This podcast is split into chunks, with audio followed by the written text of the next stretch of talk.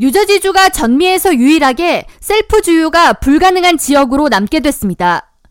전국에서 그동안 셀프 주유를 금지했던 곳은 뉴저지주와 오레곤주였으며 오레곤주 티나 코텍 주지사는 4일 주민들이 주유 서비스를 받거나 셀프 주유를 하는 것 중 선택할 수 있도록 허용하는 법안에 서명했습니다. 오레건주에서 해당 법안은 즉시 발효됐으며 이로써 셀프 주유를 금지하는 지역은 전미에서 뉴저지주 한 곳뿐입니다. 뉴저지주에서는 지난 1949년 셀프 주유를 금지하는 법이 제정됐으며 이를 어길 경우 최대 500달러의 벌금이 부과됩니다.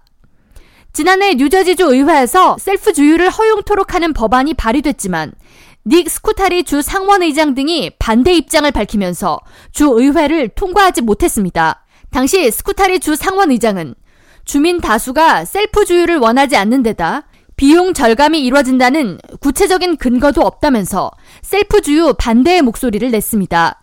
스쿠타리 의장을 비롯한 뉴저지주 의원들이 해당 법안 통과에 소극적이었던 이유로 주민들 대다수가 셀프 주유에 반대하고 있다는 여론 때문이었습니다. 지난해 럿거스대가 1000명이 넘는 주민들을 대상으로 시행한 설문조사 결과 73%의 뉴저지 주민들이 주유소에서 휘발유를 넣어주는 서비스 체제를 선호한다고 응답했습니다.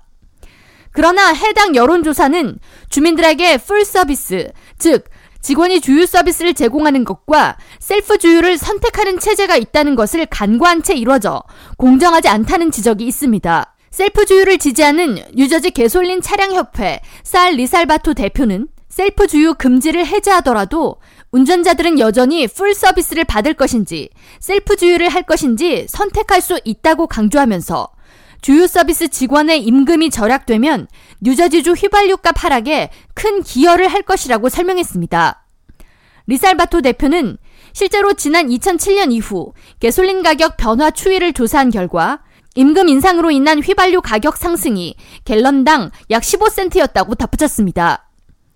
이처럼 셀프 주유를 찬성하는 측은 주유소를 찾는 고객이 셀프 주유를 할지 아니면 주유소 직원을 통해 full service를 받을지 선택권을 주어야 한다는 입장이며 이번 오레건주의 셀프 주유 금지 해제로 뉴저지주의 또다시 셀프 주유 허용 법안 통과가 추진될지 관심이 모아지고 있습니다. K라디오 전영숙입니다.